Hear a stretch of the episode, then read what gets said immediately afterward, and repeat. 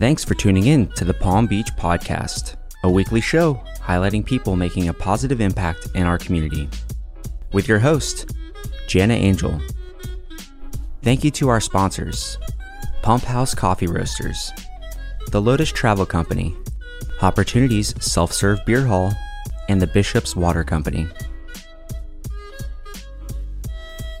Hello, locals. I'm Jana Angel, and welcome back to another great episode of the Palm Beach Podcast. Today, I am thrilled to welcome my friend Dupree from the EJS Project. Dupree, welcome to the studio. Hey, thank you for having me. It's good to be here. Dupree and I actually just had a great evening together last night at Delray Knife Fight. We got to see two chefs battle it out, and they both crushed it. I mean, let's be real. Always fun. It's hard to pick a winner. It's, it's, really no winner. Everybody has a good time. Everyone wins. I know. There's just like these gourmet dishes all coming out in under an hour. And I mean, I think the real winner always has to be everyone that gets to meet you and all the team from EJS and these kids that come out to help us are phenomenal. I'd love for you to talk to us about, you know, who you are and how you have incorporated EJS into. Knife Fight, into Delray, and then let's let's tell people about it. Awesome. Yeah. Well, I'll start with myself. Um, my name is Emanuel Dupree Jackson. I'm the founder, uh, CEO, executive director of EJS Project. Um, started EJS back in 2014, and it kind of it was started just by me being home, me being um, very well known in the community, but also having like a special relationship with kids. I always wanted to uh, pass on the, some of the lessons I learned in life. Uh, now I know that a lot of people kind of share that, have that in common, mm-hmm. but some people don't have the time. But because of where I was at in life, I had the time, and I just started doing it, and then that's how it started. It just started trying to keep kids in my neighborhood engaged in positive out of school activity.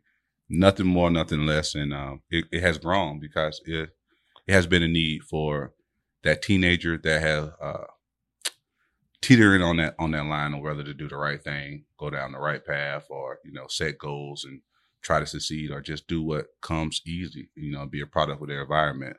Um, I was in that boat coming mm-hmm. up, and uh, luckily I had just enough good people, good friends in my life that motivated me to do something a little more. Right. And uh, it came down to me wanting to be that person in as many kids' life as possible to just inspire them to do something more. So that's how EJS was started, right?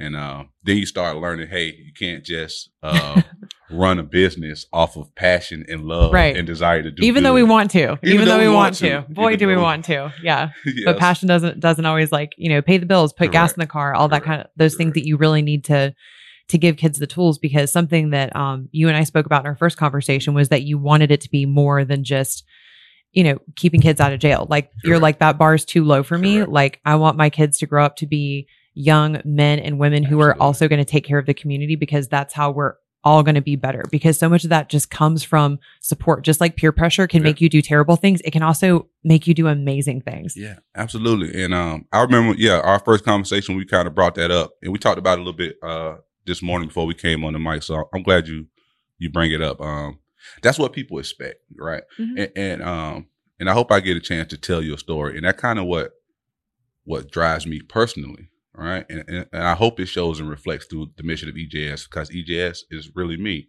EJS stands for uh, Emanuel Jackson Sr., which is my father. And he is the person that taught me the things uh, like just high, have high uh, moral character, you mm-hmm. know, um, being respectful, um, being accountable, being some being someone that once you say something, your word is your your bond, right? Mm-hmm. And um, he always also gave me a sense of purpose. I always loved being a Jackson. Like my dad would just talk about our last name and what we did, my granddad, and it yeah. just made me proud. So when I when I did knucklehead stuff, right, or I wasn't living up to what I thought would be uh, his expectations, I I felt again goes back to what I try to put in my kids. I felt a, a it was a feeling inside like I let him down. So uh, more times than not, when it came down to make a right or wrong decision, I thought about my dad. Mm-hmm. Right. And um, I'll try to do the right thing, just thinking about him. And uh, especially when he passed in 2011, uh, that uh, I, I, felt like I wasn't doing enough at the time and he passed and I was underachieving. So I felt like I wanted to do something to honor him and also to create a lane for myself. And those things. And also, I was apprehensive about the future because at the same time I had a young daughter. She was only one, and I was just scared of the future. Like I didn't want her to grow up and not having um, opportunities, not not not having access to things that uh, I always wanted our other mm-hmm. kids um, had. So instead of feeling sorry for myself for pouting or just wishing on a star someone with a cape to come save us, yeah. I just got out and started doing stuff. And it's just one day at a time, volunteering, uh, getting in the kids' ear, trying to give them a little advice, mentor, and uh, it just kept growing. It's been growing ever since. Yeah. Um, we mentioned you mentioned her having access to things like I. One thing that I like to do is really just like hit the nail on the head, yeah. like, and just talk about things for what they really are. We can't expect children to do something we're not willing to do ourselves. Yeah. Like, I don't think we can expect children, youth, and teens, um, you know, to really want to come to the plate. Like, if we as the adults aren't willing to come mm-hmm. to the mm-hmm. plate, mm-hmm. um, and right now schools are completely overrun, like, especially our public school system, like, teachers are overworked. Like, everyone's just trying to like get through yeah. and and you see that reflected in our kids and you know before we got on the mics we were talking about you know, how sometimes like all these emotions and these feelings, you know, people look at kids and they're like, oh, all you got to do is, you know, go to school and da da da. It's hard out there. Mm-hmm. I mean, mm-hmm. thank goodness I didn't have to go to school with social media and everything. I don't know. I don't know if I would have yeah. made it. You know, we were talking about just learning how to treat each other and having somebody show you how to communicate with other people, how to mm-hmm. communicate your feelings and something that that you have, um, you know, in your core practices is restorative practices. Yes. Is there yes. something that you could kind of share with us to talk about what that is and how that healing process, even for kids, is is so important before they yeah. can can go forth and conquer the world? Like you got to be able to conquer how how you're feeling. Absolutely. Um, yeah. So restorative practices is is one of the uh, core uh, or one of the founding one of the main bricks of far as the foundation that we built EJS project on. And it and it's uh, kind of was started under the premise simple is that everyone in the village plays an important vital role. Or in other words, a chain is is only as strong as its weakest link, right? True. Um, and I, I, I truly believe that. So um, we started doing circles pretty much I was dealing with uh, on campus at a local school, dealing with behavioral issues with students. Mm-hmm. And I started realizing really quickly that when you sit kids down and give them an opportunity to speak and ask them um, pretty pretty much what happened instead of why all the time, right? You get further, right? Because why is I, I, realize it's kind of more of a uh, like you're accusing them, like like yeah. uh, you know, like uh, we already think you're guilty. We just we, want to know cor- what the thought correct. process was. Like we're not even giving you that platform to correct. to share your side. Co- absolutely. Yeah. Adults, you. we're crappy listeners. I'm we are. We're crappy listeners. But just one word makes all the difference. Just say say what happened instead of why, right? Yeah. You give them a chance to explain, mm-hmm. right? And then you can give feedback and say, well, you know what? I think you probably could have done this differently. Mm-hmm. And I would do it differently next time because uh, so that was the start, and um, it was just on school campuses. But when I when I opened up the doors to EJS project, I carried it with me. I put it. You see, it's in our billboard yep. and, and everything because those conversations are important. And like you said, our kids are dealing with so much. And for a center, uh, we, we, call ourselves a safe space. Mm-hmm. In order to be a safe space, you have to know the kids. They have to know you. They have to trust you and open up. Right. And part of opening up is them being honest in their conversation. So these circles created that space for them to be honest. Mm-hmm. And, and, it wasn't, as soon as we did a circle, it didn't take off like that. Sure. Trust had to be formed. It had to be a little consistency. Oh, sure. Right? I mean, kids aren't going to just be like, oh, sure, I'll raise my hand and share my feelings with right. all these strangers. Like, that's a really vulnerable position to be in. I mean, you know, as as adults, like now we feel like we're good communicators and we'll talk and we'll listen and we'll say the corporate thing, but kids are smart. They're yeah. not going to position themselves to be made fun of by their peers or to look weak or anything like that, which is, which is tough. I mean, it it's is. hard enough growing up. Like your legs are growing faster than your ears. And like, it's a weird, it's yeah. a weird thing to be a kid. Yeah. And, yeah. you know, so how did you, how do you break down those walls when you're having those conversations because yeah. I I can imagine there were a lot of just silent circles kicking off with like a lot of crossed arms and it some roll eye rolls. so it's, it's kind of like you was in the room or, or, yeah. or you had a camera in the room. But it was, I tell you, you ask how. So I start with it's just being consistent. That's how, mm-hmm. right?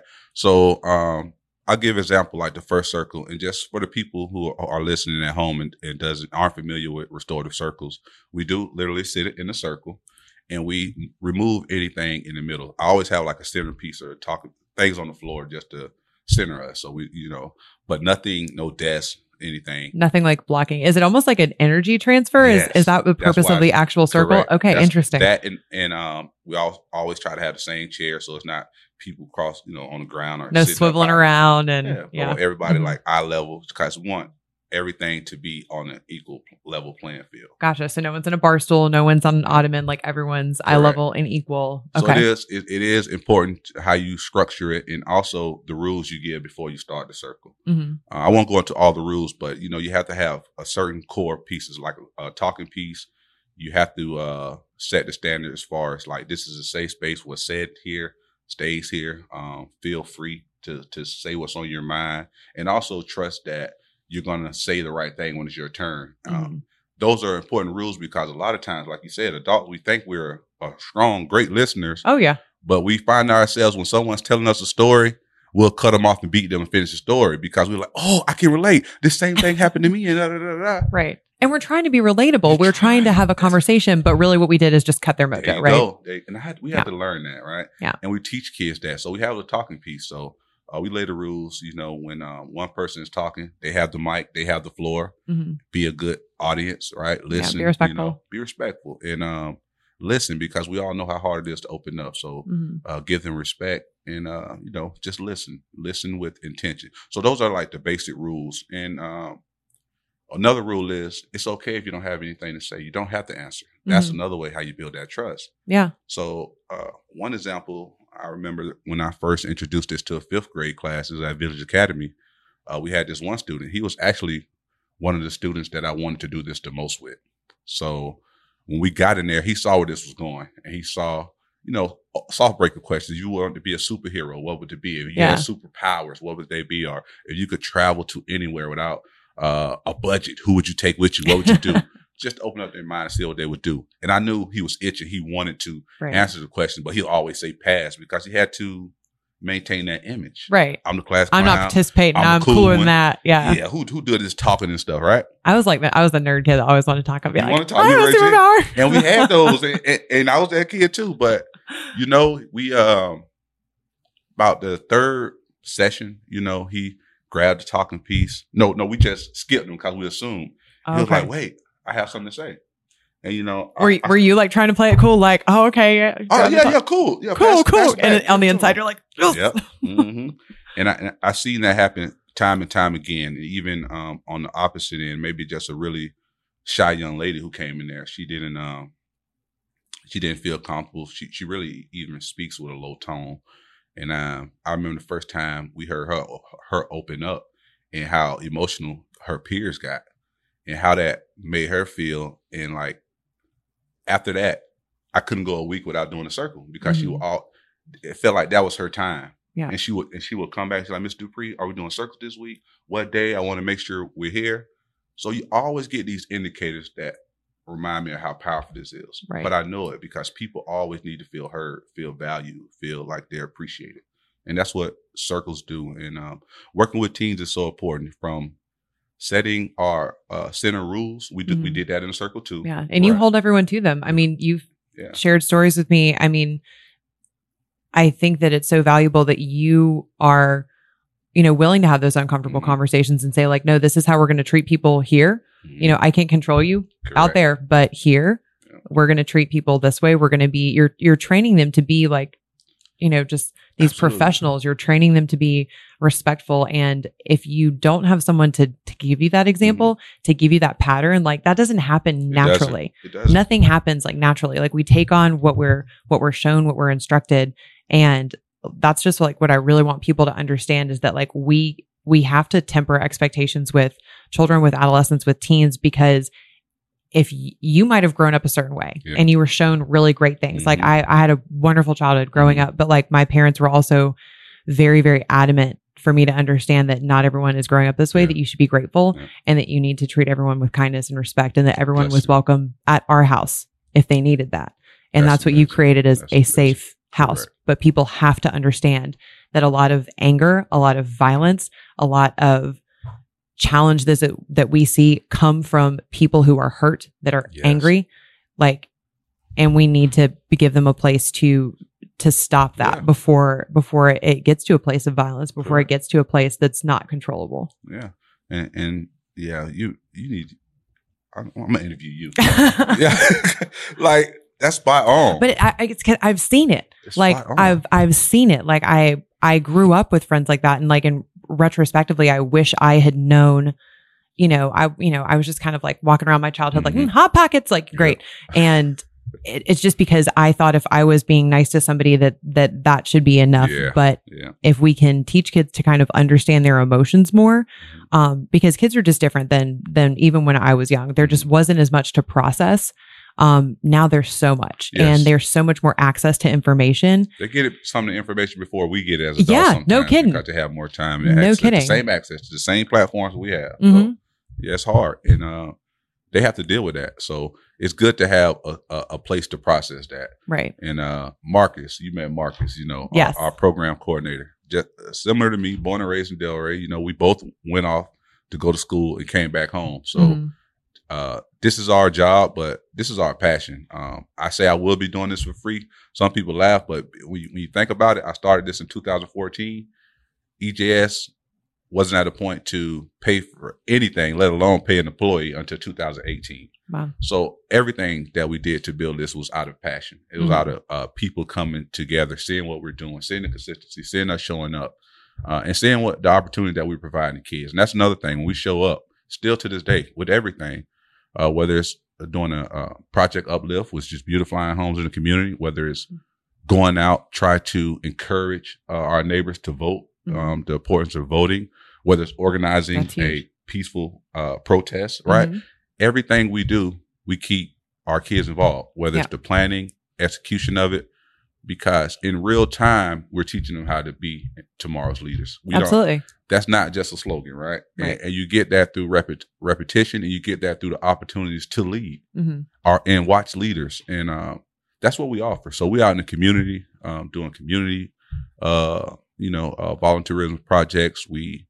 uh, focus heavily on the classroom, helping our kids through tutoring, SAT prep, SAT prep, uh, just making up missing homework assignments, getting mm-hmm. those grades to a GPA where it needs to be.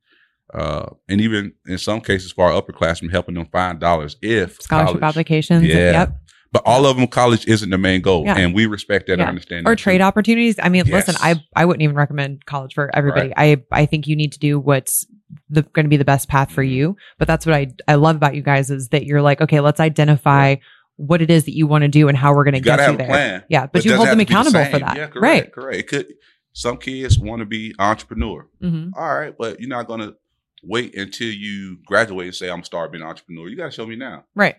What kind of business have I did? Like start practice. You have a business now. That mm-hmm. way, I trust that when you graduate and when you walk out uh, uh, across that stage, you're not lost right? Yeah. You're not sitting idle waiting for something to come to you. You have plans and you're going to get it. Right. Um, that can be college. I, I, hope it's college for a lot of people, not just because I did college mm-hmm. and I know how important it is for kids to get out, get away, and meet other people. Yeah, like the experience you, is fun. The experience. Yeah. There's yeah. so many different backgrounds, walks of life, and also you build a network that's your network for the rest of your life. Mm-hmm. Like a lot of people I call my friends, and and, and you know, uh, best friends this day I met in college. Yeah. You know, and a lot of times when I travel, it's not too many states I can go to. I can't call up someone and say, "Hey, Dupree, come by," and that's priceless, you know. And, right. and I want to give give my kids the opportunity to experience that. To, yeah. to but uh, if it's not college, you know, start working, start trade, plumbing, AC, HVAC, truck driving, like whatever you want to do. But let's have a plan, right? And uh, and and no matter how you walk through our doors, and, and I mean that, we have kids on the spectrum. We have kids, plenty. For, we have 4.0 kids, we have 1.10 kids mm-hmm. who feel, who feel like they can't get it together. Right. And but we're all one family mm-hmm. because at points in my life, for a lot of times, I was that kid underachieving as far as uh, academics because mm-hmm. I, you know, I had a IEP, which is a, a assessment plan, you yeah. know, and so I had individualized learning plan. I had one too. Come on, you yep. know. And um, yep, yeah, but it, took me a long time to accept it and mm-hmm. realize that it wasn't a bad thing. I was ashamed right. of it for a long time. Oh yeah, I, I, was too. I was different. too. Yeah, yeah, yeah. yeah. So you, oh, you had no, but mm-hmm. I um with, with, with our kids, none of that is a barrier, is a limit because I've been through there. So if you come in with IEP, not only do we explain, we're like, okay, this is what they identify as your weaknesses. Right. This is how we can help you get them. Yeah. And this is actually how I did this, right? Right. Oh, uh, I again, we'll go back to what we were talking about Cody earlier. Mm-hmm. Cody, Cody came in, and one of his first weeks with EJS, he's um, we asked him what he thinks some of his weaknesses were um, academic. He said a lot and clear, like reading, uh, reading. Like I can read it, and uh, I just don't get it, and um, especially if I have to read out loud. Yeah, that like, like reading comprehension. I like Cody. I can relate. Like, oh, mine was math. maybe it's this. It's maybe it's dyslexia. You may mm-hmm. because even as an adult, when I read a book, I have to read the same page two or three times to get it.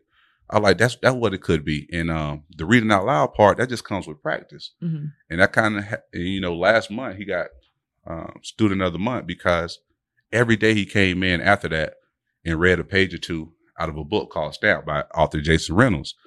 And I just, we saw his confidence every day where, you know, the first two weeks I had to remind him every day, hey, you've been here 10, 15 minutes, you didn't grab that book yet. Mm-hmm. Until coming there like, hey, you know, I can't wait to read this page to see what Zarara did. This one of the characters in the book. And yeah. we see that. And little stuff like that lets us know what we're doing. So his confidence changes. So next year when we ask him what his weakness is, I guarantee he won't say reading. Absolutely. You know, so just growth in, in every single one of our kids is what we try to support and push. Um, we, we, we do set a high bar. We do. Mm-hmm. Um, as you should, we, as you yeah. should, because kids can can get there. Yeah. They can get there. What, they just need the right support and the right tools. And what I know is, no matter where you set the bar at, people are going to get there. So mm-hmm. if it's this low, they'll get there. If you set it this low, they'll get right. there. If you set it high, so we always try to keep ours uh, high and not just set a high bar, but also uh, provide them with the tools, resources, mm-hmm. and support to make sure they reach it. Yeah, mm-hmm. absolutely. Well, I I would love to wrap us up and talk about how, you know, your slogan is about that action. About that I love it. And last night at Knife Fight, he was like, I need people to tap in. Like yeah. it's holiday season. We're going into a new year. Mm-hmm. Like, can you talk about how we as the community yeah. around you, how can we support you? How can we tap in? How can we be about that action? Absolutely. Um, so really quickly, I'll go in with all this. Uh, I'm fortunate now that EJS, uh, still not a household name, but we're getting known and also our work is traveling. And mm-hmm. so uh, when you get to that level, you become a resource to the community, truly. And, and uh, a lot of the foundations that we laid is starting to we're starting to reap the benefits of it. We starting to have you know kids. We have alumni now, kids who have graduated college coming home helping mentor. Um, but also with growth comes a demand, right? Mm-hmm. Uh, demand not only to continue to raise money to operate to carry out the mission, but uh increasing staff. The scale. Um, yeah, yeah, you know, from um adding and uh uh prospecting board members because that's always important. Uh, like for me, that's it's, it's, it's, two things. It's the good part is I'm funding it, this this nonprofit. It, I'm for the community by the community. That could be a bad thing because the resources and the networks you need to successfully run a nonprofit, I don't necessarily have them in my phone. Mm-hmm. Uh, at least I did it. I, am growing them every day as as I do the work. Right. Um, so as if, if you want to be a part of EJS, we have many areas. It can, from all the way up top to uh, figuring out how you can be an advisor or sitting on the board to um, the boots to the ground stuff. Like we always have events where in, in, where we need one or two more adults just to be with us with the kids or to help with activities to, mm-hmm. to lead them. Um, and you know, just stop by the office, mentor, homework help. And again, I'm go back to that word that we mentioned so many times earlier. If you're going to be a part of EJS, I just beg that uh, you come with having consistency in mind. That means not being around just for a month or two, at least a year, because mm-hmm. we owe our kids that. And um, I again, it goes back to kids perform better when you have consistency, when they when they are familiar with you, when trust is built. Right. And you can't build trust on a, you know one hour a month twice a year right. right? Um, so all those things. So if you can donate to ejs we would love it. If you can spend time if you have skill or talent that you could share mm-hmm. if something about our mission and the work we do we do so much work through our kids not just the mentoring. We we really serve and provide for the for the community all right? And um, we can't do this without our community. So give me a call. Like you said like literally tap in. Give me a call do a site visit send me an email join our newsletter show up at the event, have a conversation, all those things because we're here for the long run, for the long haul. We're going to be here. So every day if we can uh, bring in a new friend or someone else who's about that action, to help us continue to be a positive impact in this community, the better off we're going to be for, for generations to come. Well, Dupree, thank you so much for sharing everything about EJS with us and just really being open and and having that real conversation with me. I really appreciate it, and I'm so proud of what you're doing. Oh man, it was my pleasure. Thank you for having me. I appreciate you so much. All right, guys, make sure you catch up with Dupree. I encourage you, tap in, be about that yeah. action. Like, just give him a call. He'll give you a job. I promise. We'll, you know we'll, we'll find something for you to do, you know not it. to worry. Um, I am Jana Angel. Thank you so much for joining me for another episode of the Palm Beach Podcast. Locals, we'll see you next time. Thank you for listening to this week's episode of the Palm Beach Podcast. If you'd like to give back and help our show grow, please learn about ways to give and donate at thepalmbeachpodcast.com.